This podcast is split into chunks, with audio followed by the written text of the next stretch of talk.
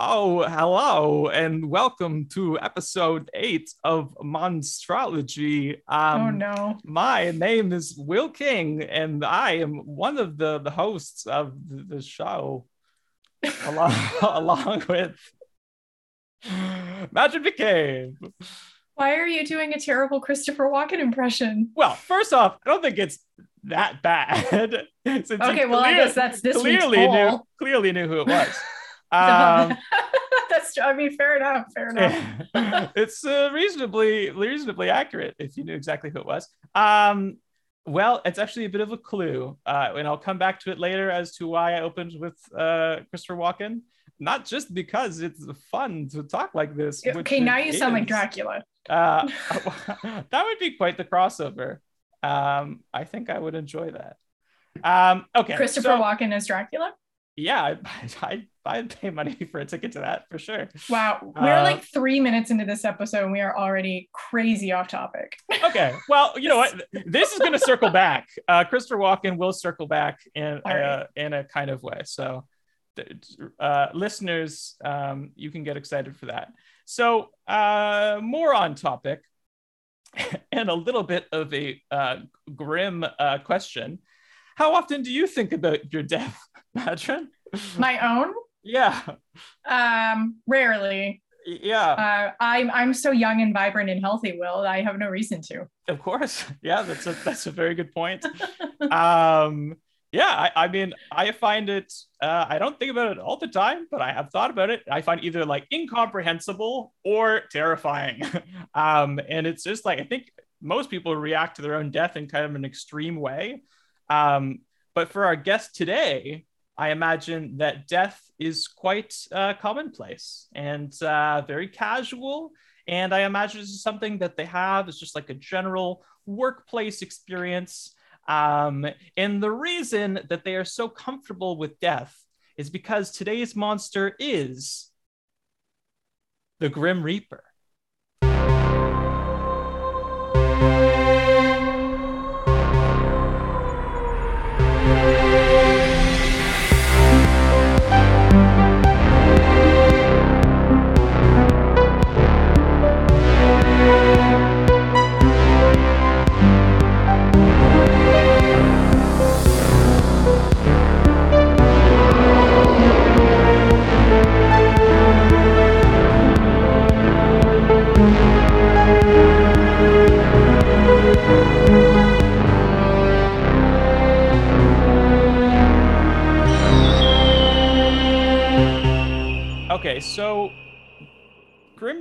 Kind of a funny monster in the sense that I think they have clearly their own identity and, place, um, but sometimes they're just a literal manifestation of death itself. Um, and, and so I think there's maybe a distinction to be made between some are death and some are working on behalf of death, and it seems to be interpreted in two different ways. Um, but the actual I mean, I guess we can just kind of leave that as what it is, and people can interpret it one way or the other. Um, but typically, I find that Grim Reapers have a specific look, and that look is a skeleton in a robe, um, and sometimes they ride a horse, uh, and they have scythes. And so the scythe uh, scythe works to sever the soul's uh, ties to life and grant it safe passage to um, the afterworld or underworld or overworld or wherever it goes. Um, generally, I find that the Grim Reapers in, in all of the research that I've done are, are not evil or good. The- i- i- In terms of like role playing games, they're pretty much the definition of lawful neutral. Lawful neutral, yeah, totally. Like, Yeah, I, I think that that's the thing about uh, Grim Reapers, especially in the personifications where they're just working for death. Like, death is an inevitable part of being on this world. Nothing on, Earth is immortal. Everything has to die eventually, and so it's just kind of like it's a job nobody wants to do, mhm. but but we all really appreciate it.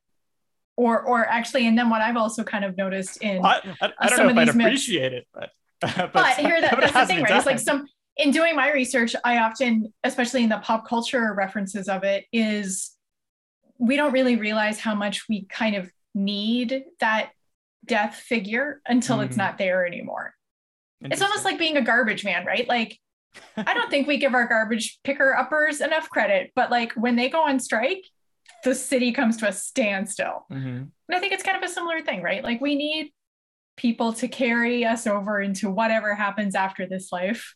Mm-hmm. And uh, if it's a skeleton with an old timey farming tool, then I guess that's who it is. Yeah. Well, you've touched on something that um, it's like a little bit of pop culture, but it's also kind of the, the history and the myth of, of death. So I'll just kind of jump into it now, I think, because it seems appropriate. Maybe you've seen this match in your research too.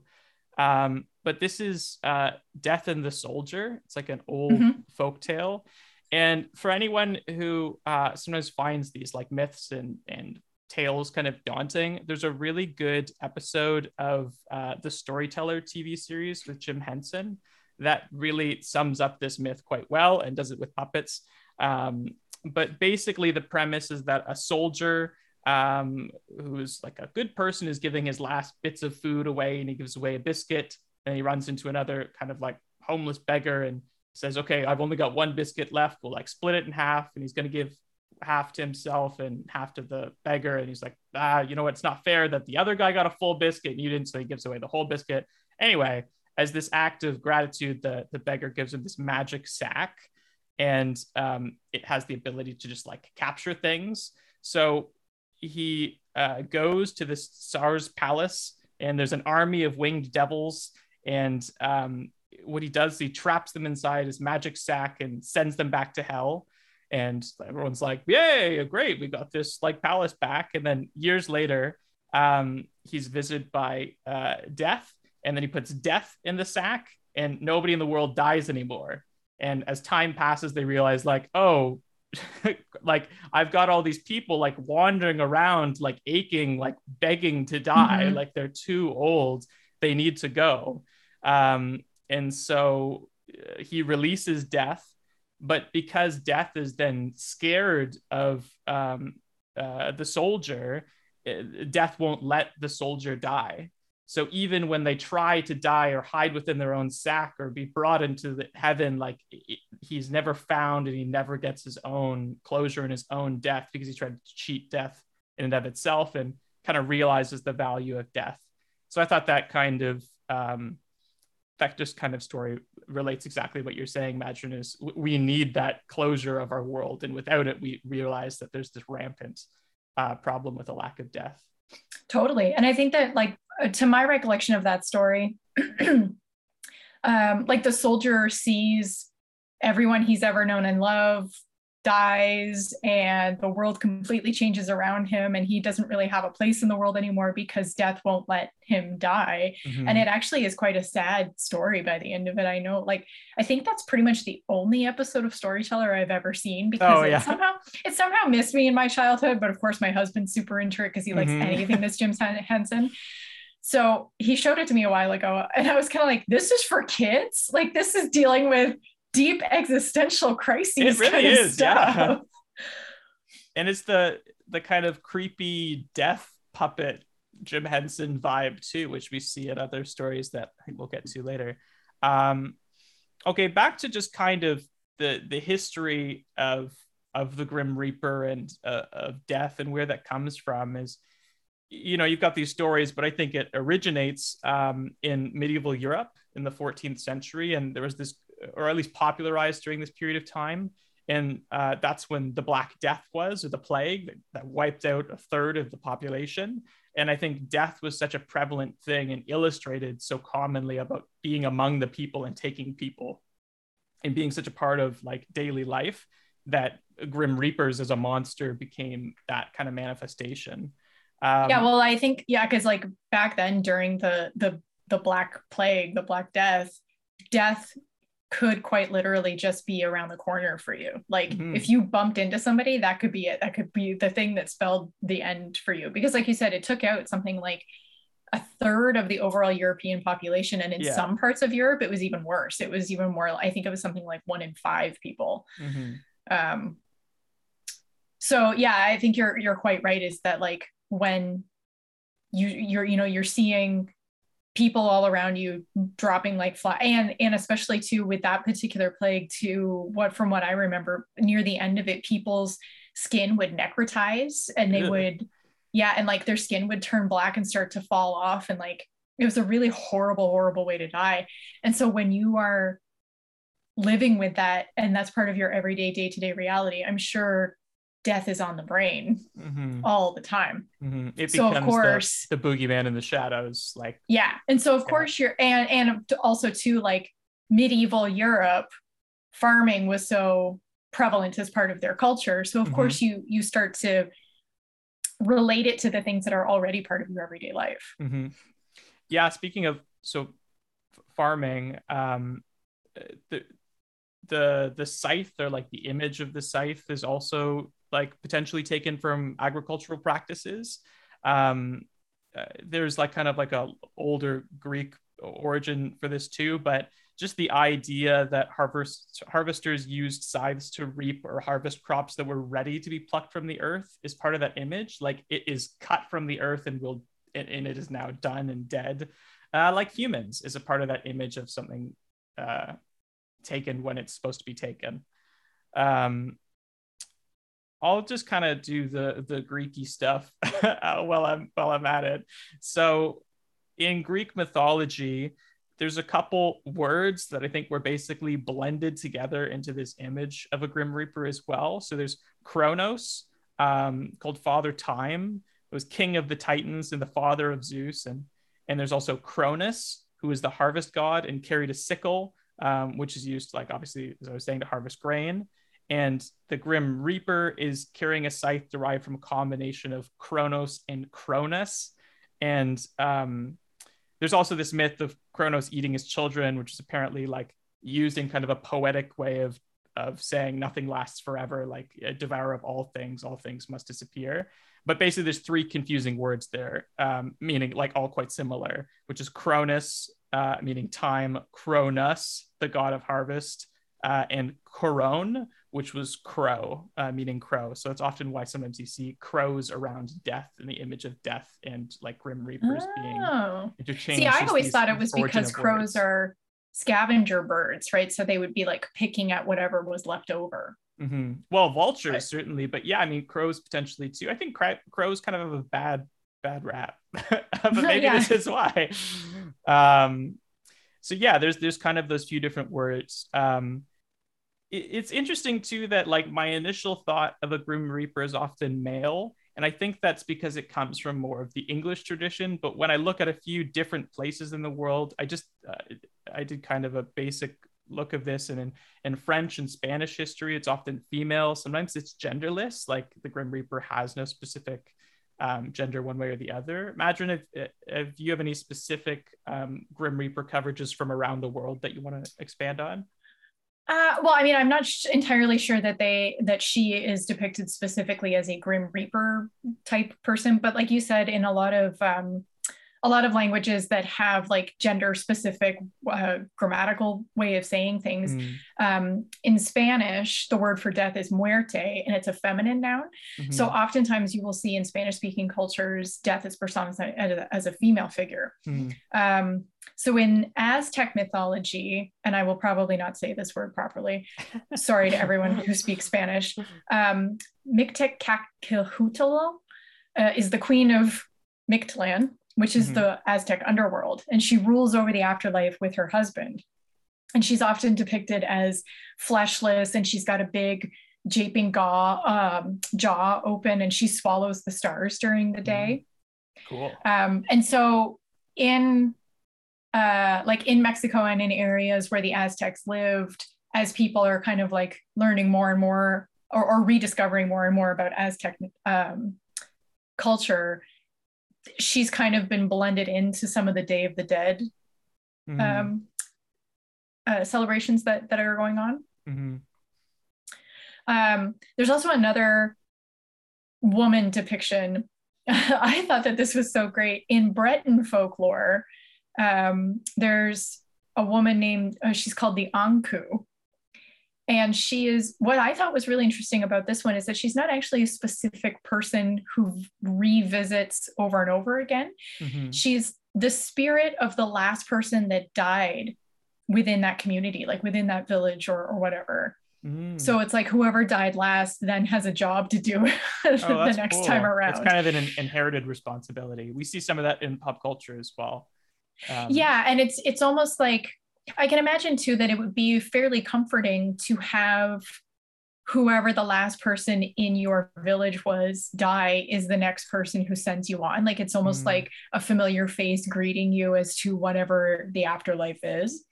Um, but here's the creepy part is that she is um, she's depicted as having long white hair and uh, she drives a death wagon that and the axle creaks on it okay and it's always piled high with the dead bodies of the people that she has come to collect so if she stops in front of your cottage then you know that that means certain death for somebody who lives there. Yeah, so mean, I'm just trying to imagine like you're sitting down to dinner, you're, you know, the fire's going, you're having a little drink, and all of a sudden you hear. Well, you got to be hit by this this stench of it too. You know, a, a, yeah. Yeah, caravan full of bodies. Um, yeah, that's kind of an interesting image though too, right? Of something that's partially comforting and partially disturbing, and that that kind of sweet spot kind of uh, seems to, to work with this monster too. Um, I was reading a little bit of um, the the Danse Macabre. I don't know if you saw this as well. Imagine the the dance of death, and that this is something that the Grim Reaper does when somebody's time has come. Is uh, death summons people to dance at the grave of someone who's passed, and they they all have to dance towards death and like into their death. And there's this idea that dance Macabre unites all, um, and so you see these kind of celebrations of dance Macabre throughout history as well, and both in earnest celebration and like the, the history of, of Grim Reapers doing it to people. Um, I think that's quite cool. Speaking of something like joyous and disturbing. I think that's kind of mean. As a person's dying, you make them dance. But the idea isn't so much that they're like making them dance. It's more like they've, it's like a, dancing into death like not dancing on your grave but like let's have a celebration of this thing oh. let's dance our oh. way into into whatever comes next I mean, I mean that's that's kind of cool, right? As opposed yeah. to like the rage, rage against the dying of the light. Instead, it's like let's all put on our party shoes and like yeah. dance into you know, and let's greet whatever's coming with mm-hmm. enthusiasm. Yeah, I mean, it's it, it, but again, it's just like that kind of cool balance, right? I think it's this this same history of the Grim Reaper is like I don't know. Yeah, I guess that that kind of razor's edge, right? Of like it's it's horrifying and it's just what it is. Like it, you can't uh, change it or alter it. You just have to accept it. Um, that's all the history I've got. Anything else, Imagine you want to share before we uh, take a little bit of break and then jump into some pop culture? Um, well, I do know that there's also, if we're going back to women Grim Reapers in Scandinavia, um, Norse mythology often had death as Hel, or mm-hmm. sometimes mm-hmm. Hela, who's the goddess of death. Um, but again, it, in, originally it was just kind of like this is the person who is in charge of this part of life, right? Like she rules over death in the underworld, and that's what it is. Uh, and then, of course, but then when the Black Plague came along, she was kind of morphed so that she became an old woman who was oh. known as Pesta, okay. because apparently that means plague hag. Mm. That is very hard to say, by the way. Plague, sorry, plague hag. God, that was really hard for me to say. Um, but and again, well, you made it. You got it up there. Ah, we got through it. Um, but her depiction was really more of like the grim reaper idea that we know of now where she's got the black hood on mm. and she goes into town carrying either a rake or a broom mm. and if she brought the rake that means that some people would survive the plague but if she brought the broom that means everybody was a goner oh yeah there was another thing uh i guess i could bring this up too there's it, it was like a kind of medieval doctor i think because of the black plague too that um, when somebody was quite sick, they would use holy water and like kind of a, a mirror or something at the top or the bottom of a bed. And depending on whether they could see death at the bottom of the bed or at the top of the bed, they would know whether they're like going to live or die and they would sprinkle them with holy water. I can't remember whether it was supposed to be at the bottom yes, or right. the top was... of the bed or the top and the bottom of the bed. And now I have no advice for anyone who's dealing with a situation where your loved one is dying. and I probably am not the person to consult anyway. You can go to like a doctor, but um, yeah, I thought that was interesting as well because it comes from this kind of medieval medicine too. Well, and the story, as far as I remember it, is um, like that story came from that somehow death ended up adopting a young boy who grew up to be a physician. Mm. And death gave him this potion that, like you said, would allow him to see. So, like, if death was standing at the foot of the bed, that meant that that person was supposed to die. And so the doctor wouldn't give them this special water potion. Mm-hmm. But if they stood up at the top, uh, then they were supposed to die. But then the doctor ended up betraying death because the woman that he was in love with was dying and she was supposed to die. But he tried to trick death um, by giving her the, the magic water anyway. Fools. Uh, and then, as far as my recollection of it goes, Death, of course, figured out that he, the, his adoptive son was trying to trick him and then punished him by making him immortal for all time. So it seems kind of similar to the same story as the death and the soldier, as you were talking about. Mm-hmm. Yeah, I mean, just as a general rule, stop trying to trick supernatural Don't deities. Try. They are I, smarter I mean, that's been, than we are usually. It's been kind of a running theme since we started talking about any kind of monster. Mm-hmm. Is uh, don't don't try to trick them unless it's a, riddle fight with a, a, dragon and then maybe it's your best bet because sure. like like a grizzly bear that thing is going to run you down. Um well, okay. I think in that case like you might as well try the riddle fight because mm-hmm. otherwise you know death is pretty guaranteed. Oh what if a grim reaper went by it? And you know i'm going i'm I'm getting too distracted here. Maybe we'll ask our guests later on what happens uh, if they if they've ever visited a dragon and what what came from that. Uh, we're just going to take a little bit of a break, and when we get back, uh, we're going to be digging into some pop culture of Grim Reapers.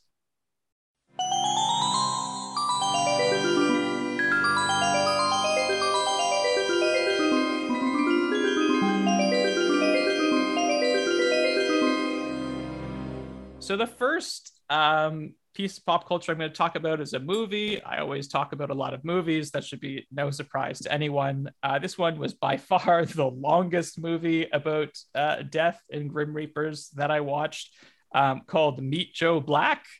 Imagine have you've seen Meet Joe Black? Uh, luckily, I have not, but from what I understand, it's terrible. You know what? I I I don't think it's that bad. It is too long. this is it's it was panned at the time, um, and I think I went into it being like, this is gonna be a weird movie about death and grim reapers, and I think most people watching that movie was like, it's gonna be a movie with Brad Pitt, and so my expectation was very different than the average viewer. Um, I think that it's just like it it has this weird blend of taking itself like very seriously and also being kind of abstract in that like I don't know magical realism way that I like. So I think that in a weird way I'm a good demographic for this movie. Um, I think it could have been made into like a two hour movie that would be a bit tighter, but like all of the performances are, are quite good. Um, Anthony Hopkins is great, and uh, Brad Pitt is like as he is in many things, but I think especially in this film, like really uh, strong and engaging. And um, uh, Claire Forlani is really good as well. It's it's a remake of an older film. I think that films that do that right in, in a Hollywood system always kind of get a bad rap, or can really quite often get a bad uh, rap for that. Um, it was a remake of a film called uh, Death Takes a Holiday. And the premise, um, for anyone who doesn't know, is it's this kind of strange blend of rom-com and drama. And um, basically uh, there's a character uh, media mogul bill parrish um, who's played by anthony hopkins. And uh, he's visited by death and death takes the form of brad pitt because brad pitt was formerly a character that spoiler this happens pretty early on uh, dies and so just occupies that body. But that body that he's occupying, that character met his daughter like the day before, and they had like a love connection. And the deal that, oh, it's their death's meet cute. yeah, but it was like the character. It's like death's bodies meet. Oh, cute. his vessel. his vessel's meet cute because the vessel's dead. has a meet cute with the daughter, and the the deal that Death makes with Anthony Hopkins' character, um, uh, the like media uh, kingpin, is that I will continue to let you live as long as you continue to show me like a good time and like show me what matters in life and and like help me live the high life. And he's like, fine, as long as you don't like mess with anything or mess with my family.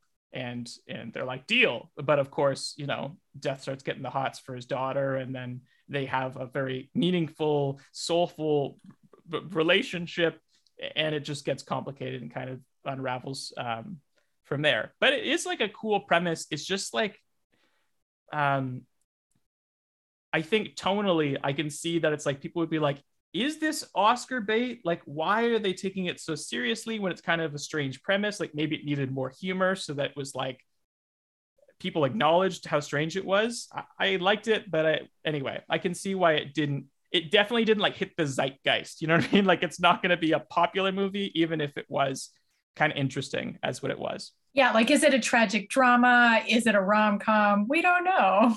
Yeah, it kind of goes back and forth, and it, it's it's I mean, there's there's also like a few like delightful moments, like Death in Brad Pitt's body. He does a good job of being the original character, then Death in the body of that character, like eh, playing both. And there's a scene where he like discovers peanut butter for the first time, and like a chef is like giving him peanut butter, and like the way that he eats food is really interesting, and like experiences the world. It like his performance is really good in it, but the movie is okay.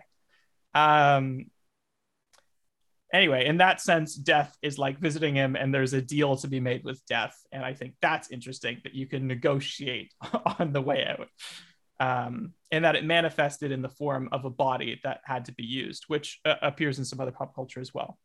Um, the other film that I, I, watched in preparation for this, I mean, there's a couple, but that I'll talk about a little bit uh, with more detail, is uh, The Seventh Seal, which is a film from 1957 mm-hmm. by Ingmar Bergman. Um, so it's a, a Swedish uh, film. I, I thought it was quite good, but I admittedly sometimes struggle with foreign films when I have to just watch the subtitles at the same time. And I was trying to follow what's going on. It's very pretty, but I just like, I don't know, I, I have like a focus issue with it. Um, but the premise of that is that there's this disillusioned Swede, Swedish knight, Antonius Block, who returns from the Crusades and um, when he gets back like the his home is dealing with black death and plague and he's visited by uh, death um, and has to play a chess match for his life and negotiate with chess. And you see it as a touchstone that that um, death pops in and out of the film. And he's like um, the, the knight is trying desperately to create some sort of like redemptive act or, or moment to, to give meaning to his life, knowing that death is coming for him. He's trying to do something valuable. And it actually is like a very poignant, important uh, movie. Like it, it's a very influential movie. Um, I didn't love it, but I think it was just because I couldn't, I, I, I have difficulty uh, focusing sometimes in that way with the disconnect of language and sometimes well, the translation so is bad but the translation was good it was just uh, i think i would watch it again and appreciate it more knowing what was happening yeah not having to pay attention like your your brain doing two things at once exactly. i think what's really important in the pop culture part of the seventh seal is that to my knowledge that's the first time that we see that um that depiction of death and a mortal playing a game for mm. the mortal soul which mm-hmm. has become such a trope in pop culture past that. Like we see that so many times where you know death comes for you and you say let's play a game and if i win you let me go. And if i lose then you can take my soul. And and death almost always agrees to this right? Mm-hmm. um but to and then certainly uh, correct me listeners if i'm wrong. To my knowledge the seventh seal is the first time that we see that in pop culture and it became so iconic mm. that of course we've seen it over and over and over again in other iterations. Yeah, I'll have to look that up. It's the, it's the earliest film that I can think of that kind of um, negotiation. I think that you would maybe see it earlier in literature, but it's definitely like an iconic early film uh, character moment. Um, well, I'm really glad that you brought up death from the Seventh Seal because I think that segues very nicely into the movie that I want to talk about. Okay. And what's that? Last Action Hero. Oh, okay. Go ahead. I, I don't know anything about that. You don't know anything about Last Action Hero. Well, I saw it, but I have I haven't seen it. Like I can't speak on it. I know that it exists. I, I usually when I search for like monsters in pop culture, I just find lists and lists and lists of every movie and go, okay, I have to narrow this down to like maybe five. Um, so it wasn't on my well, list. It, in all honesty, actually, the plot of Last Action Hero is kind of complex, but I'll try to narrow it down as much as I can. Is that there's this parallel world in which this movie star who was played by Arnold Schwarzenegger is like a real person who's actually immortal in the way that our that heroes of the 90s action movies were. Mm-hmm. And through his uh, dealings with this little boy who ends up in his world, they end up coming back into our world, where it turns out this character, uh, who is Jack Slater, is his name, is mortal. And near the end of the movie, they're fighting and they defeat the bad guy, but Jack Slater gets mortally wounded. He's about to die. Oh no, our hero is going to die. What do we do? Then the figure of death from the seventh seal. Oh, really? Get, yes. Who in this iteration is played by Ian McKellen. Okay. Who does a bang up impression as he would from this Ingmar yeah. Bergman, as he does, right? It's Ian McKellen. When is he not great? Um, so he kind of like Deus ex machinas in the last part of the movie. So he he gets brought into the real world, and of course, the little boy uh, it panics that he thinks his friend is going to die but death just clarifies and he says oh i'm simply curious why is he here why is he dying he's not on my list hmm. So it was it's just it's so very interesting that it came especially in this movie last action hero made so many references to other pop culture inferences so many tropes they really were like as the brits say taking the mickey out of a lot of tropes from these these yeah. action movies and it just it was just like chef's kiss that it ends that the most recognizable pulp culture reference of death which is what we you know with the ghostly pale face and the hood that we see from the seventh seal shows up and he just simply says he's not on my list and it's very i love it there's there's another film that I watched, um, and I watched this like way out of the sequence. I think that I should have. Um, but I, I don't. Have you seen the new Bill and Ted movie? That Bill and Ted face music.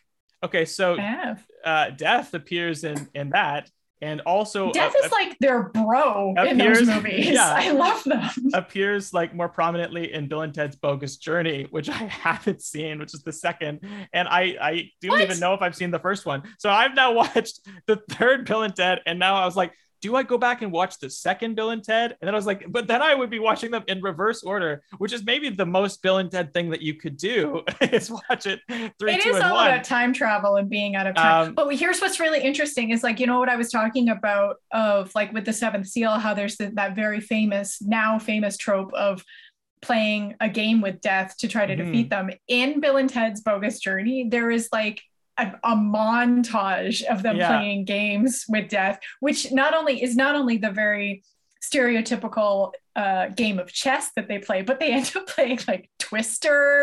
That's funny. but it's just it's hilarious. I just like the idea that like Death is this great bass player or or adequate bass player, as the case might be. It's just like a, a dude bro bass guy. Um, so I thought it was worthwhile, and be- I realized that the, the the look of this version of Death may be a little bit influenced by uh, the Seventh Seal Death as well. It's bluer, but it's got that like kind of uh, the similar body type um, and kind of look. Um, well, I like that Death like goes on tour with Wild Stallion for a yeah. while. yeah, but apparently he, he ripped too many like forty minute bass solos to to stay with the band. He's, he had to do his own solo thing which was not so good either. Um, all right, that's what I've got for movies. I'm gonna uh, keep start talking about TV. We can always jump back for for movies if you want, uh, Madrin. Um, the there's there's kind of some highbrow and lowbrow death in TV. Uh, lowbrow, but excellently done. is um, Death in Family Guy. It was played by Norm Yeah. Macdonald, and that episode is great. That show for me is kind of here and there, but yeah. but Norm Macdonald is so good as Death in this premise where he just comes to an episode to to kill Peter. Uh, and he tries to run away and then rolls his ankle and then they have to like put him up on their couch and like take care of death and he's whining and being difficult and I don't know, just uh, you know, late great Norm Macdonald. If you're looking and you haven't seen this before, it's you could just see a little montage of that episode, and and his uh, voice performance as Death is awesome. Um, more highbrow Death in TV, um, although it doesn't take itself too seriously, is uh, Dead Like Me, which was the TV show. Um, uh, that was created by Bryan Fuller, who also did, um, I think, the most recent Star Trek and did uh, Hannibal, the TV show I really loved. Well, and the X Men movies too, right? Isn't that Bryan Uh, Fuller? No, that's uh, Bryan Singer, isn't it? Ah, Not to, Yes, you don't want to be you, lumped in with that guy. no, I don't want to be lumped in with him. Just, just to clarify, let's not go down that road. But uh, Bryan Nope, Fuller, sorry, Bryan Fuller. Sorry, Bryan Fuller. is, Did not uh, mean any disrespect. is uh, a great television showrunner and um, put together this show called uh, Dead Like Me, which I haven't seen in a long time. Um, but the, the premise is that certain people, when they die, are offered the job of Grim Reapers, and it follows um, Georgia George uh, for short, last, well, not for short, I guess, just as an alternate, uh, who died at 18 after being struck by a flaming space debris thing um, as to become a Grim Reaper. And it's this type of thing where they were like hoping that life after death was more exciting, and it's not. it's just like another job. it's like Um, another punch clock nine to fiver. yeah and it's it's like a, a very clever series i don't think it ran for very long because it was maybe too niche but like it uh it, i remember it being good there's a a- like a iconic poster that i remember of like it's the the grim reaper hood and darkness and then like a, a bubble of bubble gum like right in the middle like it, and that kind of sums up the show um i don't know i would check it out it's might be one of those great short-lived shows um, I definitely liked it, but it was like a long time ago that I watched that show. Um, I got one other TV show. Anything you want to jump in with, Najvin? Well, again, talking about great short-lived shows that were on almost 20 years ago. Uh, have you ever watched the show Reaper? No, I haven't. so funny. I loved it when it was on TV. It was during that era where uh, when like in the early 2000s there were a lot of TV shows that were on that it was basically like average Joe slacker dude finds out he actually has great powers, you know, kind of like Chuck. Yeah, I did Um, love Chuck.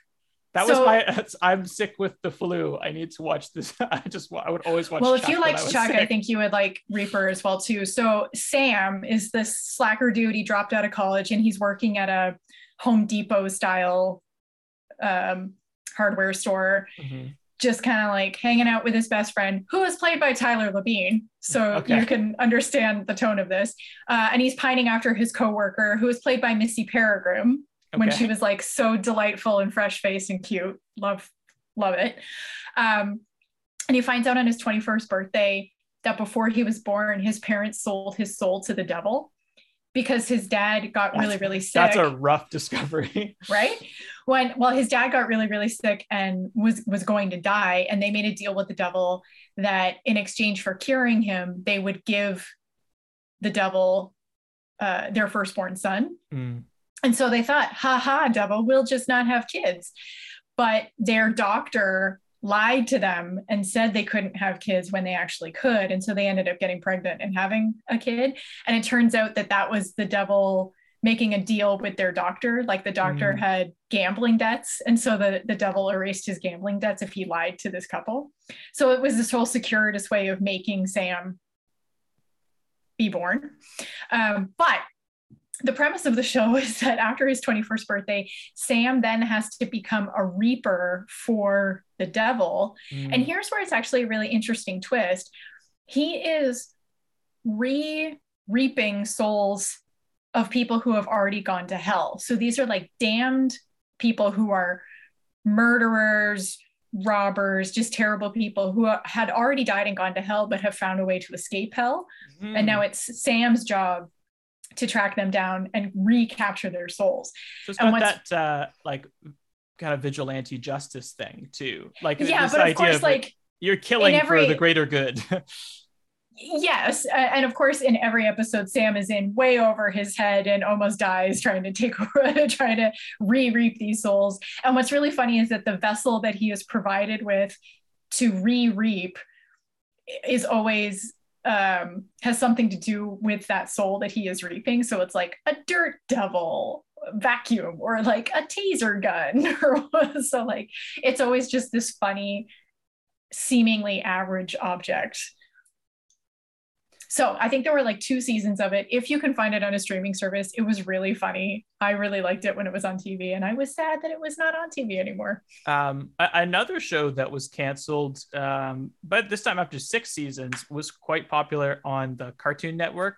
Uh, was the Grim Adventures of Billy and Mandy, and that premise is um, that uh, Bill and Mandy are a mismatched pair of youngsters who befriend the Grim Reaper after winning a limbo contest against him. And I guess that's like the origin of how that relationship starts. But it's always like these kind of troublemaking kids and the Grim Reaper as their kind of parental figure in a way.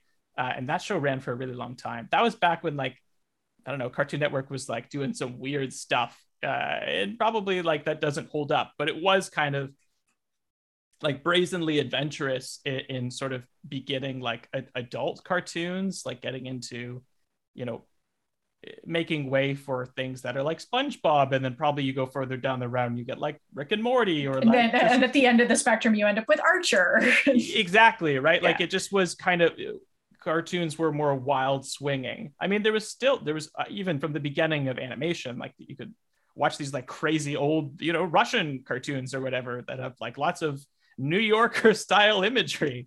Um, but in terms of like uh, weekly TV cartoon um, shows, I remember that show being like a little bit edgy or as, as a child, I suppose. Um, so that's the last uh, piece of TV that I got um, before I move on to other things. I'll um, just say real quick because I haven't talked about it in a long time. There are Reapers in Supernatural. this is your Supernatural update for the week. This is my Supernatural update for the week.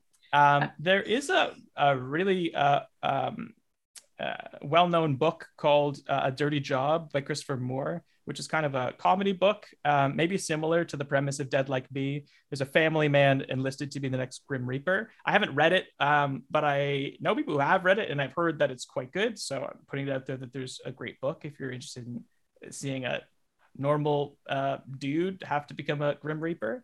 And um, the last uh, piece of pop culture that I'd like to share that that ties so excellently into my silly voice from the opening of this episode is there is a song called "Don't Fear the Reaper" by Blue Oyster Cult, and uh, this was featured. Uh, I mean, it's a famous song in and of itself, but it was fem- uh, featured a in a very famous SNL sketch um, in which um, uh, like Will Ferrell uh, is like doing a recording of Blue Blue Oyster Cult, and uh, Christopher Walken bursts in and keeps demanding that they they give more cowbell, and like they can only do so much cowbell in the booth. Anyway, apparently this is a, almost a completely unrelated fact, but you, if you want a fun fact about Blue Oyster Cult, um, apparently that name comes from the poetry of band manager Sandy Pearlman and um, in Pearlman's writing, the Blue Oyster Cult was a group of aliens secretly guiding Earth's history. Um, so I thought that was mm-hmm. cool, just like a nice little monster fact about the band. But really, the the original purpose of me bringing this up is that they uh, I always try to look for songs that are inspired by the monster that we've got, and uh, "Don't Fear the Reaper" is a pretty great uh, song if you're looking. For I love that song. Yeah. Well, and what's I, what I love about it too is that it was quite popular in its time in the 70s. Uh, I think it hit the Billboard Hot 100 for like 20 weeks or something like that. As it should. Uh, as it should, because it's a great song. And then, of course, through the comedic genius that is Will Ferrell, it was brought back to the collective memories of pop culture, and now a whole new generation of and people. Apparently, uh, Christopher Walken hates him now because he, he became hates Will Ferrell. Yeah, because the sketch became so. Com- I have to look this up. There's like a late night bit about it, as there often is about things like this. But like that, he became so well known for that that people would just come up to them the street and be like, "More cow, more cowbell. We want more cowbell or whatever." And he's like, "I can't stand this sketch anymore." Um, oh, like, like like Christopher Walken hates that he's now associated with that sketch because it's pretty much the only thing that people remember him for. Yeah, or like it just like there was something about it that rubbed him the wrong way, or they'd scream it at him, and I, I, I don't know. I, I I'll have to look at the details that. as to why, that. but it's one of the, it's it's one of those things that like went south or apparently uh, they don't get along anymore because of that sketch. Aww. Even though it's like I get that. Sketch. I mean, I was reading I was reading Retta's book and she played Donna on Parks and Recreation and oh, yeah. she was like I was on that show 10 years ago and people still run up to me and yell, treat yourself in my face. And she's like, I'm not Donna. That's not who I am. Please, I've done other things. Please. that's the, that's the, please stop yelling that in my the face. The tricky thing with uh, sitcoms, especially, right? Where people think they know you really, really well. Yeah. And what they probably know is your character really well. Um, even though there's probably also quite a bit of overlap in a show like that. Um, all right, that's the pop culture I got. Imagine I'm getting a bit of a, a chill on the back of my neck. Uh, I think because our, our guest is is um, uh, ready to come on and talk with us. Uh, is there anything else you want to share before we go to break? Uh, well, I'd also like to give a shout out to my homeboy in the Discworld series. Oh yeah, uh, I saw that. Yeah, death is is a huge part. He's in almost every single book in the Discworld world, um, and actually world. becomes the Discworld world, and actually becomes uh, like a delightfully warm character who just pops in and out just to check in on people and like and I love him because he loves curry and he loves cats. Yeah, he's he has a like, cat or something, right? Well, he just uh, because in um in Discworld it's only like animals and children who can see death all the time and it's only when when adults choose to see mm-hmm. death can they actually see him so he really likes cats because they're always like hey like they're they're always cool with death being around all the time this is terry terry pratchett terry right? pratchett yeah for those yeah, listening yeah. at home um uh, terry pratchett reminds me that i think neil gaiman has a famous version of death in the sandman series as well um, oh. i think sandman volume two uh, but before I get uh, too uh, deeply entrenched in some sort of comic book information, I should probably get uh, uh, get get to our guest here. Um, uh, she's waiting. We're going to take a little bit of break and make sure that everything's ready for her. But Trosh will be joining us. Um, it was a, a, Grim Reaper, and hopefully they don't have any bad news for us, Madron. but maybe we'll talk a little bit about that off mic. Just make sure we don't walk into something, and then we'll be right back with our interview with Trosh.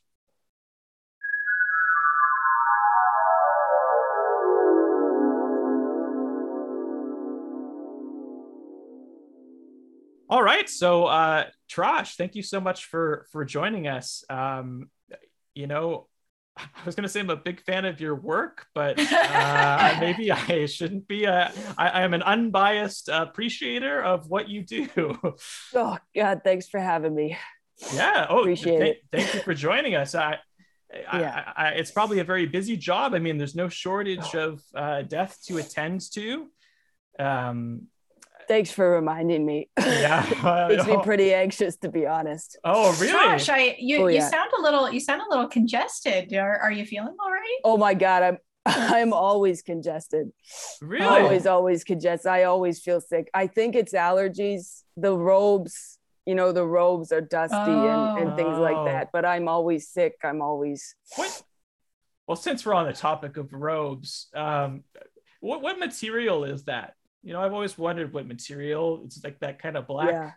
What is that? Yeah. You know, they they would tell you that it's wool. They would tell you that, but I have a strong feeling that it's entirely polyester.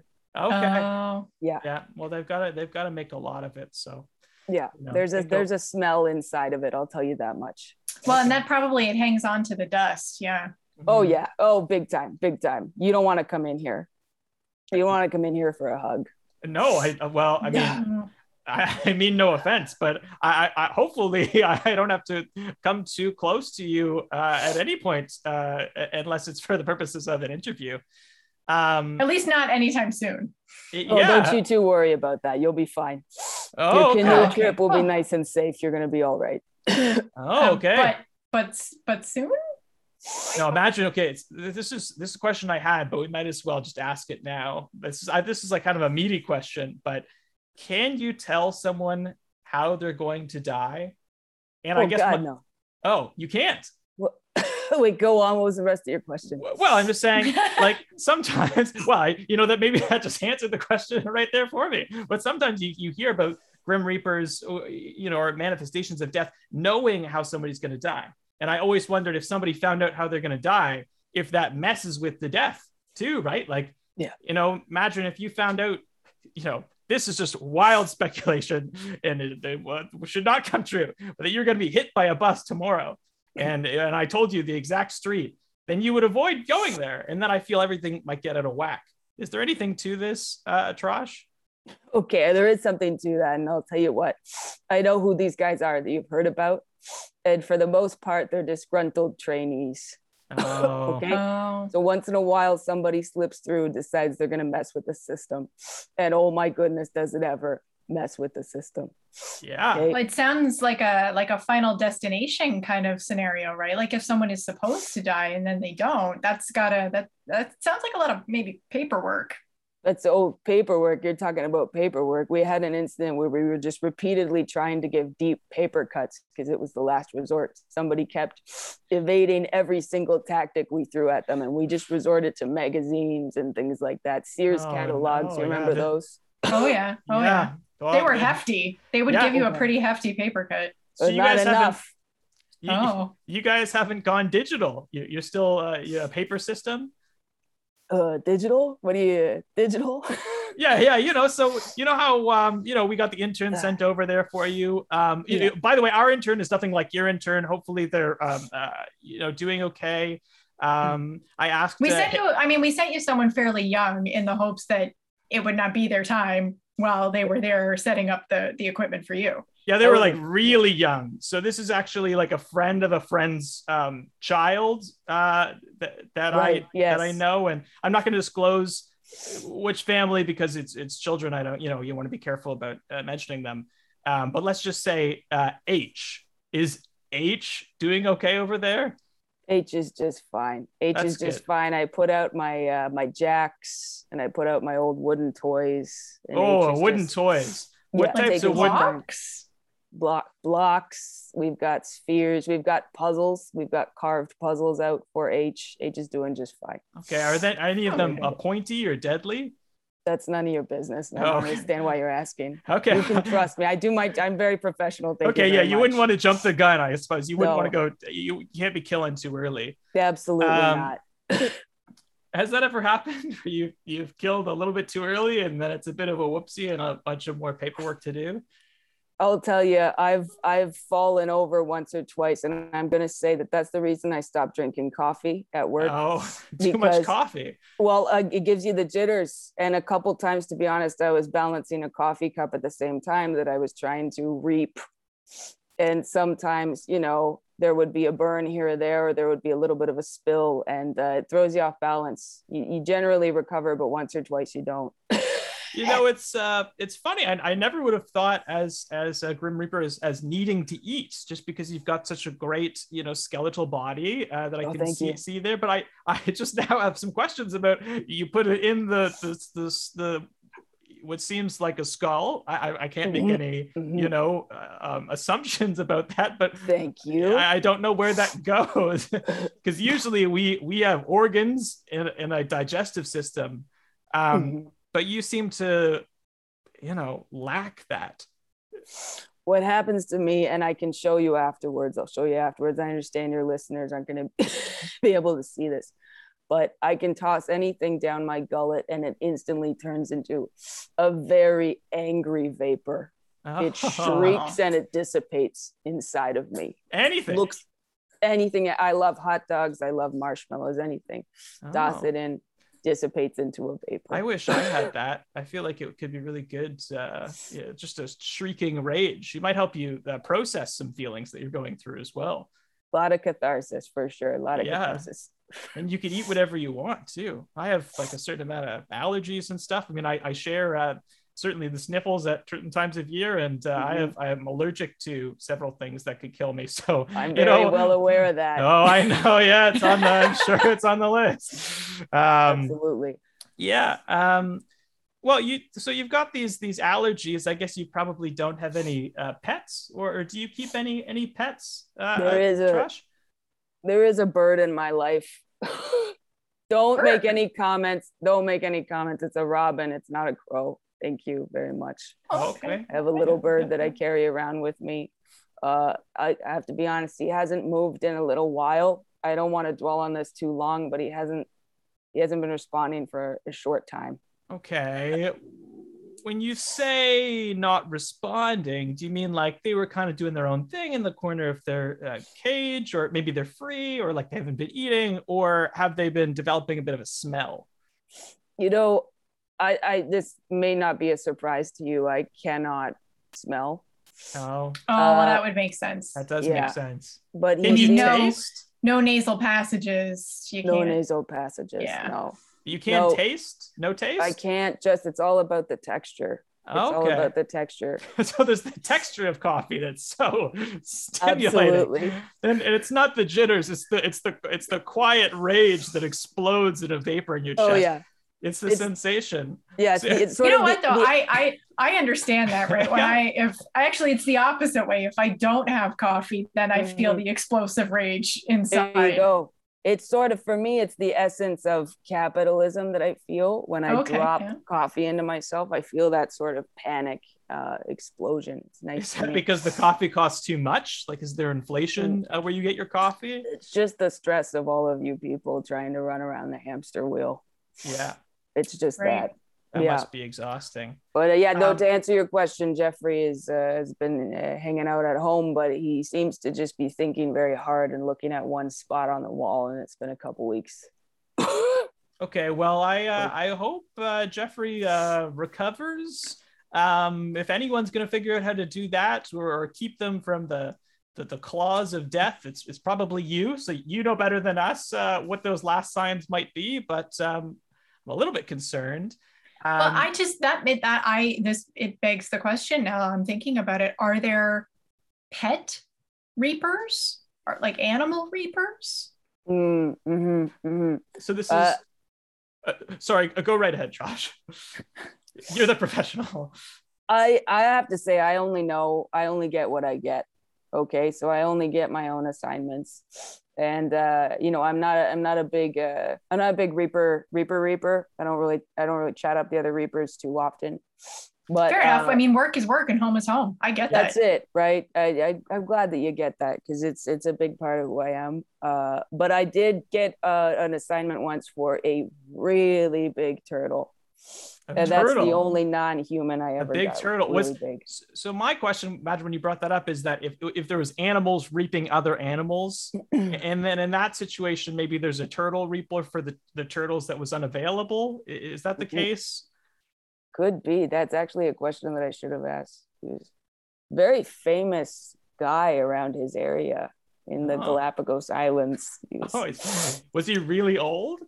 I, I think he was two two hundred. How old do they live? Two hundred years old. Well, yeah. I mean, those those Galap- those Galapagos turtles can, you know, some have been Well- proven to be a couple hundred years old. Yeah. And if Yeah. the former reaper was unavailable, like if the if the turtle reaper was unavailable to reap the turtle, maybe that reaper passed from old age. That turtle could have gotten really old before it got reaped. Could have been just waiting around like a dinosaur. yeah, it's just as Yeah. uh, yeah. Well, Whoa, like, a, di- like a dinosaur dinosaur. reapers. Now, now I'm wondering what happened there. You have dinosaurs reaping dinosaurs. Oh, that would be interesting. That would be interesting. I don't go back that far. I know it seems like I do. I'm pretty dusty, but I don't go back that far. well, your Not your quite. cloak, your cloak is very dusty, but you you Yeah. have such a, a, a clean skeleton. How do you keep Oh, that, thank that you. skeleton so clean? You know, this is a ridiculous thing. You people are going to think this is ridiculous. But if you think about it for a second about what's going on inside of you, I try to keep it as moist as possible. okay, yeah. okay. Yeah. And- Yeah. Do you know what I use in a pinch? I just do good old fashioned lard lard, on my bones. Oh, I just rub a little okay. bit of lard on my bones in a pinch. Lard. Uh, but on a good Lardy day, it's oil of bones. Olay. Oh, Oh yeah, yeah, yeah. Yeah. I just yeah, it's you've got a na- very natural glow, you know. And in pictures, I've always thought that was supernatural, but you've just got such great, uh, you know, uh, Yeah. bone. Oh, it's Uh, the- I- the sunken eyes help too. I, Yes. and I, I really recently, accentuates. I recently cheeks. was having uh, quite a lot of skin care issues uh, over, you know, I Mhm. they seem to have passed, but uh, I, I have discovered this product called Lipikar. Oh, you didn't try lard? No, I did not try lard. Well, no, maybe that I, uh, next time. I gave I gave La Roche Posay an absolute ton of my money for and I have I have all of these different products from them. But yes, if if, if you're looking for recommendations, I highly recommend Lipikar Okay. to uh, to help you out there. Is this a pyramid scheme? Nope, this is nope. You can All just right. you don't buy it from me. You can just buy it from any of your local beauty No. suppliers. That's good. I'm glad that you can get because I the first thing that anyone in a pyramid scheme, the first thing they'd say is that this is not a pyramid scheme, which is I, I make no attempt to gaslight you, However, Imagine, but if- that, that is not an, uh, it proves nothing for that argument. If La Roche Posay would like to send me free products, I quite enjoy Lipikar. I've also been using their Cicaplast lip balm. So shout out to them. Anybody who wants to send me free products for All right, endorsing well, we, we don't want to we don't want to get into your shadowy triangle. Uh, um, Times are tough, Will. oh look do what you're gonna do but you're just never gonna climb all your way up there um so you Trash, you like coffee for the red hot rage vapor explosion, but Mhm, um, mhm. what is your favorite uh, vice, uh, either of the living, of us, of us Mhm. flabby m- mortals, uh, or- or of your own? this is going to sound ridiculous to you, but there's a movie that I've seen 364 times, I believe. Okay. You, you won't believe what it is. It's Weekend at Bernie's. Oh, I'm in love with that. But anytime I feel stressed Oh. out, I go and I pop that on. And it's the only time that my nasal passages feel feel clear, to be honest. Oh, You- wow. You, feel Wow. fully, uh, well, I won't, I won't say alive, but it really makes you feel engaged, you know? Absolutely. It's like a steam bath for my soul. You know, I, I have to say, Trash, I mean, I, I find that movie funny uh, as a mortal, but I kind of Mhm. wonder, you know, the whole premise of it is that they're dressing up this dead man and passing him off as being alive. I mean, that seems Mhm. kind of like it flies in the face of, of what your job is. So I'm just, I have to say, I'm surprised to hear that Weekend at Bernie's is your, your favorite movie. Listen, if you're a reaper, you see this differently because that guy had already been scooped. You know what I mean by Oh, yeah. scooping? We scoop. We scoop uh, all the good bits out. how do you, Hey, how do you, how do you, what does that process look like? you really uh, want to know? Oh, I want to know. Will's a little weird. Yeah. Yeah, he- this is, this is, uh, if this is, I take my work very seriously in this regard. okay it's it's a little it's more unsettling than anything you would think because i know you all picture violent sort of sucking the soul out or grabbing of the inside but what we really do is it's a two two per twofer okay we give a little scratch on the back of the neck okay not not a violent one we give a creepy little scratch on the back of the neck Okay. and then a very gentle kiss on the top of the head. And that's the whole process. I Oh. swear to you. I swear to you. That's a scoop? That's all it takes. Oh, okay, That's a well, scoop. And then the soul is in my mouth and I carry it across. And it, to, it takes a lot out of me. It's very, I had that chill on the back of the my neck. earlier, but nobody came and kissed me on the forehead. So that was Well, good. I like a prank here and there. so- Okay. oh, Oh, so you're saying that when we have that feeling of the hair standing up on the back of our neck, Yeah. that might be a reaper just it might just you be know, a little reminder. Yeah, Okay, hello, okay. I'm letting Just you know I'm ya. here. You know, you could come by at any time. That's all. Or maybe they're just walking by and just kind of just bumped into you. You get a little bit, you know. Do you have? Oh, that's. Be. do you have uh, some sort of uh, invisibility powers, or is that um, Hollywood nonsense? Uh, well, you could see me if you open your eyes and look up, but I'm Oh. just very good at blending in. Oh, I'm very boring. I'm very boring. Yeah, Okay. I just emit a very dull energy as, as best I can. Well, I wasn't. uh, I wasn't gonna say it. I mean, I just was Oh, okay. experiencing it. I, I don't want to vocalize that as you know, you know. Uh, and our listeners, I mean, they can hear it, but they can't really see it. Mhm. So it's just kind of it's like a like a beige energy, you know, It's it that- is. that that's exactly the way the- to describe off it. the skin. Yeah, Um, I just uh, So Trosh, I know we were talking earlier before how work is work and home is home. mhm. Do you mind if we ask a little bit what home is like? Like where where do you live? Or do you Sure. live with other reapers? Is there a Mhm, mhm, a, a significant reaper in your life? mhm, mhm. Uh, for me, uh, you know, my relationship with my bird stood in the way a little bit of me having a significant reaper. So, uh, you know, um, whatever way that goes, we will see.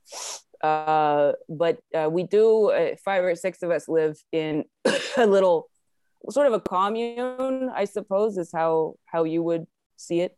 Uh, and we do, we share cooking duties and and uh, uh, you know spray down the showers on a on a chore wheel, that kind of thing. Same as you would. You've got kind of a, a So reaper sounds- roommate situation. Yeah, we do. We have like sort of a a, a ware, warehouse, I guess. If you were to picture it, it's it's what you would see as maybe a warehouse, but the the floor is just flaming hot and screaming all the time. the is floor is lava? Absolutely, but but for us, that's that's that's fine. Uh, See, but I would say that's the best. That's a game for for a lot of mortals is that we pretend that the floor is lava. So you so you just you can only walk on the furniture and like it's it's funny to pretend oh the floor is lava. I didn't know that that actually for reapers that was just the floor How really did is you- lava. That's How did you know I love about it. the lava floors? Uh, well, I- we I we we didn't know for sure that that was really a thing. We Oh, it's was like a fun little fantasy thing. I mean, our Yeah. floors don't actually turn to lava. We just we pretend that they do. No, Oh imagine God. you'd be burned alive. you'd be burned alive. Uh, for us, That's it's just like a, it's like a jumping on furniture kind of thing. Okay, interesting, interesting. Well, you lay you lay things down and stand on top of them and hop across. Yeah, yeah, like, or like like you throw roll. like you toss down a like you toss down a throw cushion and like you can Mhm. stand on the throw cushion, but if you touch the floor, ooh, it's lava. Ooh. Okay, and then you make you would throw down, say, your friend and make them a sacrifice once in a while if you run out of stand on your friend. Uh, Well, my my games of the floor is lava never really turned into that when I was Okay. a kid. but- Well, I'm a very competitive person, so I can tell you with great clarity, Mm-hmm. even though I don't remember that I probably did that. You know, Good.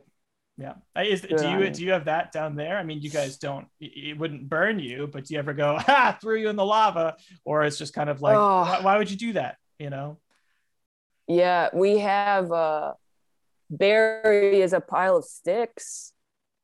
So Barry is a pile of sticks. Barry is one of the reapers that's in the commune, and once in a while we go in. If he he falls asleep, he's a deep sleeper, very very scary sleeper, and we disassemble his skeleton. So we put his bones into a little pile, and then we, Oh, we good. toss him around. Barry Put one, put one in the of sticks. dishwasher. Yeah, that's similar, I guess. Similar game. Yeah, one in the dish, sure. One in the dishwasher, microwave one, whatever. We give them all back. We put them all together at the end. Well, he's got to find them all. I mean, it's it's uh, yeah, you know, yeah. it's a bit of an ordeal, but you know that, Just that a would be, game. that would be fun. Mhm. Um, look, I, I've I've only been able to dance around this question for for so long, and really, I think uh, our listeners would be disappointed if I didn't ask this question uh, to to to someone so worldly and knowledgeable uh, of death. Uh, what is the meaning of life? I'm gonna write down a number on a Okay. piece of paper. Okay. And I'm gonna hand that piece of paper to you. Okay. Okay. And you're gonna look at that number, you're gonna memorize that number, and you're gonna shred it and then burn it. Okay. Uh, okay. and that is the meaning of life. Wow. I. Oh my. Oh my God. Imagine I thought this was going to be like a big number, but it's just it's just one number. Is it is it 42? No, it's it's it's it's one it's one number. It's it's one. No, I can't say no. It's not. I I listen. I can't I can't say it. If I say it, I, I think well, something. 42 is a number, Will. Well, no, it's not. Okay, there's only one digit. Is what I'm saying. It's a number between Oh. one and ten. what does it mean? Maybe you've said too much. Maybe you All said too much. Maybe I haven't said enough. I don't know. Maybe Oh, this is not knowledge that a human brain can comprehend. Ah, I'm tearing I'm it just up. kidding. I'm just kidding. I'm Oh pranking again. my I'm pranking again. I'm just kidding. I, I can't tell you the meaning of life. Are you kidding me? That would be That's for one you to number. find out on your own. God, Adrian, one number. I So- still think it's 42. I think Douglas Adams was onto something. Oh, I don't know. Maybe. well, at least you can make. Well, we can't even rule. I don't know. Oh, what a day! I thought I had learned so much, but it turns out I didn't. Um. Well, that's you know that's life. Oh, hey, I think we've learned quite a lot. The floor is lava. If you're a reaper, they live in a commune. Some have pet robins. I think we've learned a Oh. ton. Oh, yeah. And I mean, we might not know the meaning of life, but we know the meaning of uh, Trash's life. Um, Yep. uh, We know about the pets. Uh, this is a sensitive subject for some of our guests, but uh, just for the integrity of the interview and understanding uh, how your body reacts. How old are you? Have you always been come a reaper, or were you formerly a human? Uh, how did you get your job come into Mhm. existence?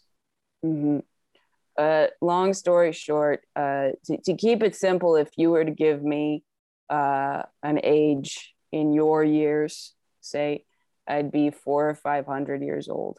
Okay. But mentally, I am 21 at all times. Oh, okay. I am 21. I cannot progress past that. Uh, at 21 years old, I uh, got into a fight with a tambourine player from my band, and uh, it didn't end well. What it was didn't the end well. what was the band called?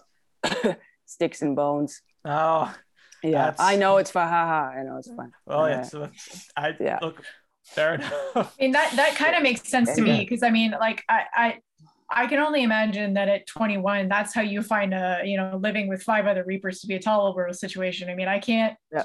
I don't I you know I'm not I'm not I don't think I'm that old, but I'm definitely mm. much older than 21 and the idea of trying to mm. live with five other people stresses me out.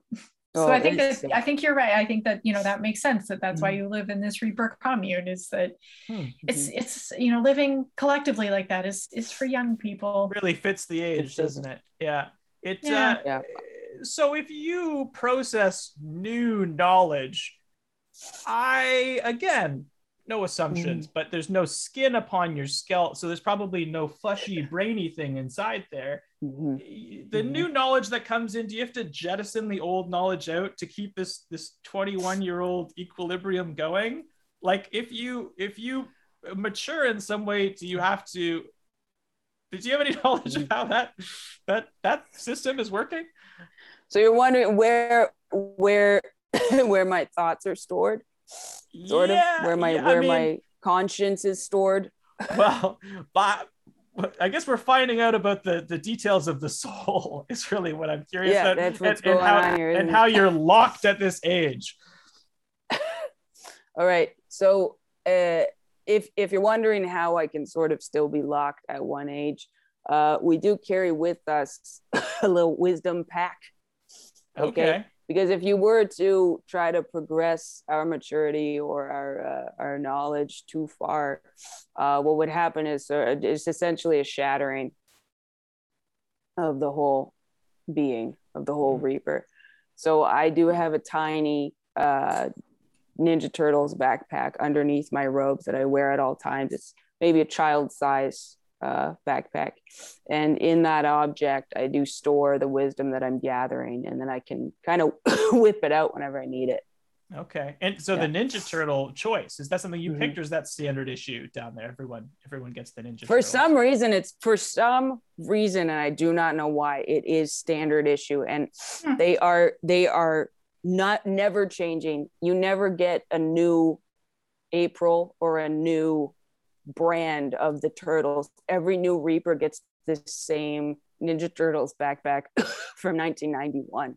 Okay. Maybe no there was like why. a surplus when they Ugh. the manufacturers because I mean like the, the era of the Ninja maybe- Turtles cartoon is when the huge influx of merchandising came came into our pop culture collective, right? So Mm. maybe there were just Maybe they just maybe the Ninja Turtles pop just or Ninja Turtle backpacks. resonate with the soul so well that you know it's it's the ultimate binding um Could be. uh, you know receptacle. Second chances, rebirth. That's what the turtles are all about. yeah the ooze secrets of the ooze. Who's you know there's all sorts of uh, of good stuff in there. Living in the Um, sewer. living in the sewer. I mean living underground is very different than living in the sewer. I'm imagining it smells well. You know actually i, I can't say that. We had somebody traveling underground and they said it smelled really bad uh, Mhm. i'm not sure Mhm. how is it in your commune do you have that kind of rancid uh, heli smell or uh, do you guys have like a nice air freshener It's a little bit of like a like a charcoal sort of maybe charcoal with sort of a metallic smell most of the time. But but speaking of speaking of Barry, he smells like fresh baked bread, so that's why we keep him around. oh And so he really overrides that most of the time for us. Oh, It's, it's quite nice. that's nice And so when you disassemble him and hide his bones all over your Mhm. house, does that mean that it makes your whole house smell like fresh bread? Yeah, absolutely. It's Oh, that's beautiful. amazing. So See, whenever- there, there's a great reason to play that prank on him. yeah Oh, whenever yeah, you you whenever you him host i would i would put him all over the place Yeah. yeah. Um, all right, this is my my last question for you, I think, which is, you know, you've seen a lot of death in your time. You know, Mhm. I- I'm not saying that I, I believe that you didn't cause these deaths and that you discover them or, or shepherd them. Mhm. Maybe you can address that a little bit as well. But what is the weirdest death that you've ever seen? And you know, obviously, there's like the weird sex stuff, so you know, there's that. But like the weirdest, uh, maybe not that or that, if you want to go there. But I'm just saying, there's got to be weird things. hmm Uh, I would say uh, the the weirdest death that I ever had to respond to was uh, what you know. I would at first I describe it as a pile up, okay, uh, and what had occurred was a woman had stepped onto a skateboard by mistake, and then that skateboard had this is a very long story uh, had rolled down a hill. Now it had been rolling down the hill very slowly with her on top of it. And on the way, she somehow managed to get wrapped up in the leash of a golden retriever that was walking with a little boy. And then mm-hmm. as they traveled down that hill, they passed by a couple of what I would define as maybe young lovers on their way to some sort of cosplay event or something. And they accidentally got caught on them. And the woman reached out to stop herself. And then as she did that, she accidentally grabbed both of their throats and dragged them down with her. Mhm. And then this all, this pile up ran into a, a line. I'm so sorry that this is such a long story Oh, it's a riveting. long, long line of, of kindergarten children coming off of a school bus. Likely didn't drag any of them on their way, but five or six of the parents uh, got caught up in the mess. And then all these people became this one big rolling ball, like something out of a video game. Mhm. And they slowly rolled and rolled down the hill and directly into a lake. And then that was too tangled and heavy to not sink right to the bottom oh, wow. and I had to swim down there, which to be honest ticked me off. Mm. Because of the ropes.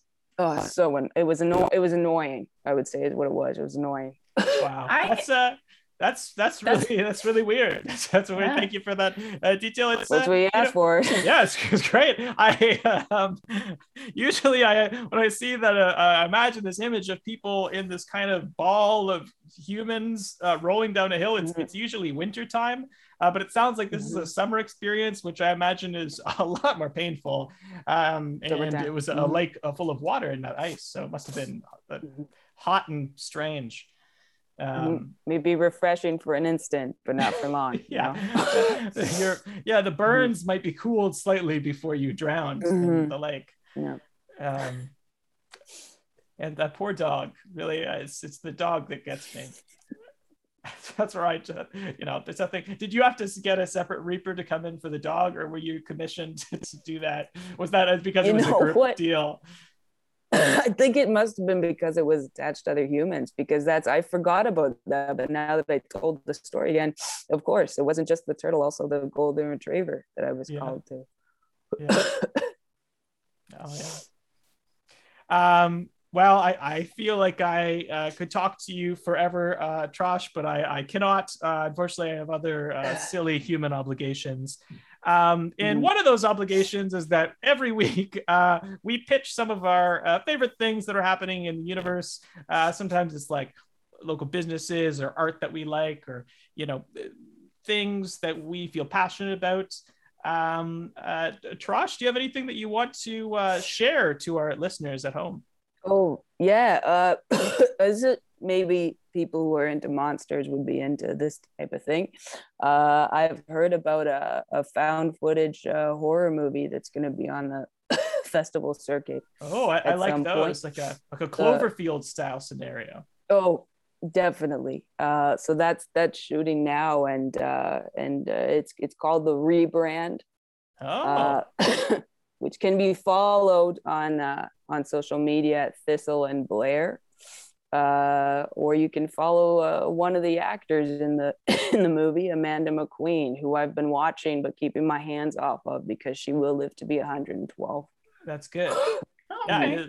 make sure you Mm. leave, leave her alone. I mean, it, it sounds like she's Mm. doing really great work, and I look forward to Mm. seeing that. Uh, you know, if, if somebody's Me able to catch your eye, I I mean, I, Mhm. you have so many things that you could watch, right? And it, If this well, I don't even have your- eyes, so there you go. yeah, well, what, if anyone's able to hold your attention with no eyes or smell, uh, or what did we say? You can hear. I don't know. I can't keep track of Mhm. your senses there. Um, a texture.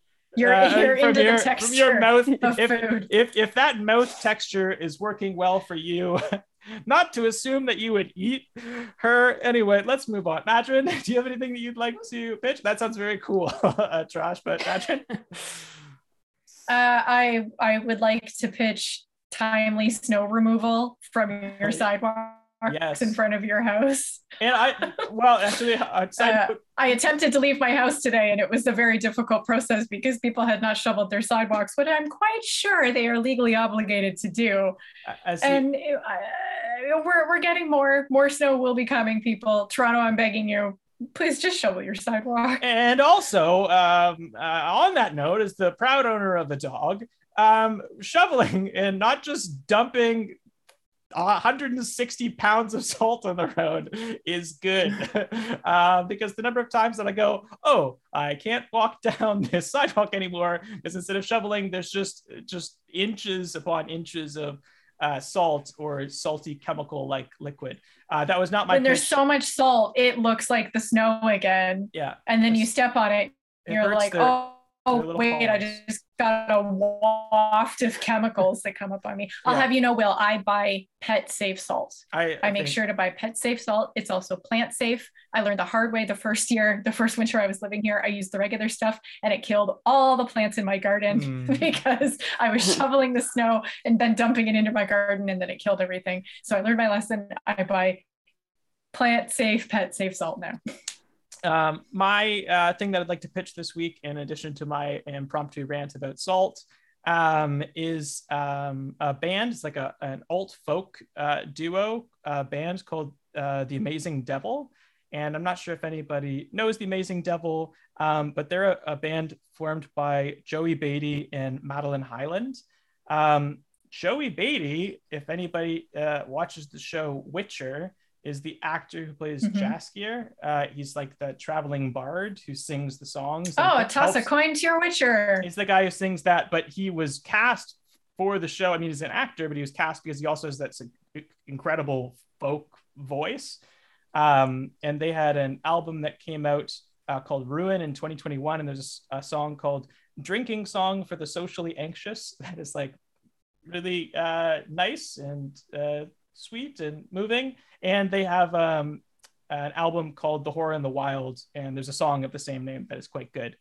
Um, and I, I think maybe it's just because they're they're musicians, but they're also clearly like actor storytellers that I like their brand of folk. Like it's it's very epic and very personal, and so I recommend that you listen to it. I think it is quite good. And um, that is all of the things that uh, we'll be pitching this week. um, you know, uh, Trosh, sometimes I've realized that I ask our guests for just a word of wisdom that they might want to share at the end. Um, no pressure, you know, it, it can be Mhm. anything. It could have been something that you read off the back of a bus. or just uh, just any advice that you might have for us. Uh, but if, if you'd like, uh, the, the moment is here. It's uh, something that someone said to me once, and I I try to say it to as many people as I can. It's very simple. Just uh, folks, watch your backs. That's it. Mm. That's Watch it. your backs. I mean, I, I, I can't physically. My head doesn't swivel enough. I'm the Grim Reaper. I, yeah, I'll, I'll be. keep look. Get a get a mirror. Then is my I'll, advice. Get a mirror. okay, I'll get a mirror. I'll get a mirror. I think that'll help uh, the situation. Uh, well, thank you so much for listening, everybody. Um, this has been episode eight of Monstrology. We'll see you again in two weeks with our next guest. Have a nice life. Bye.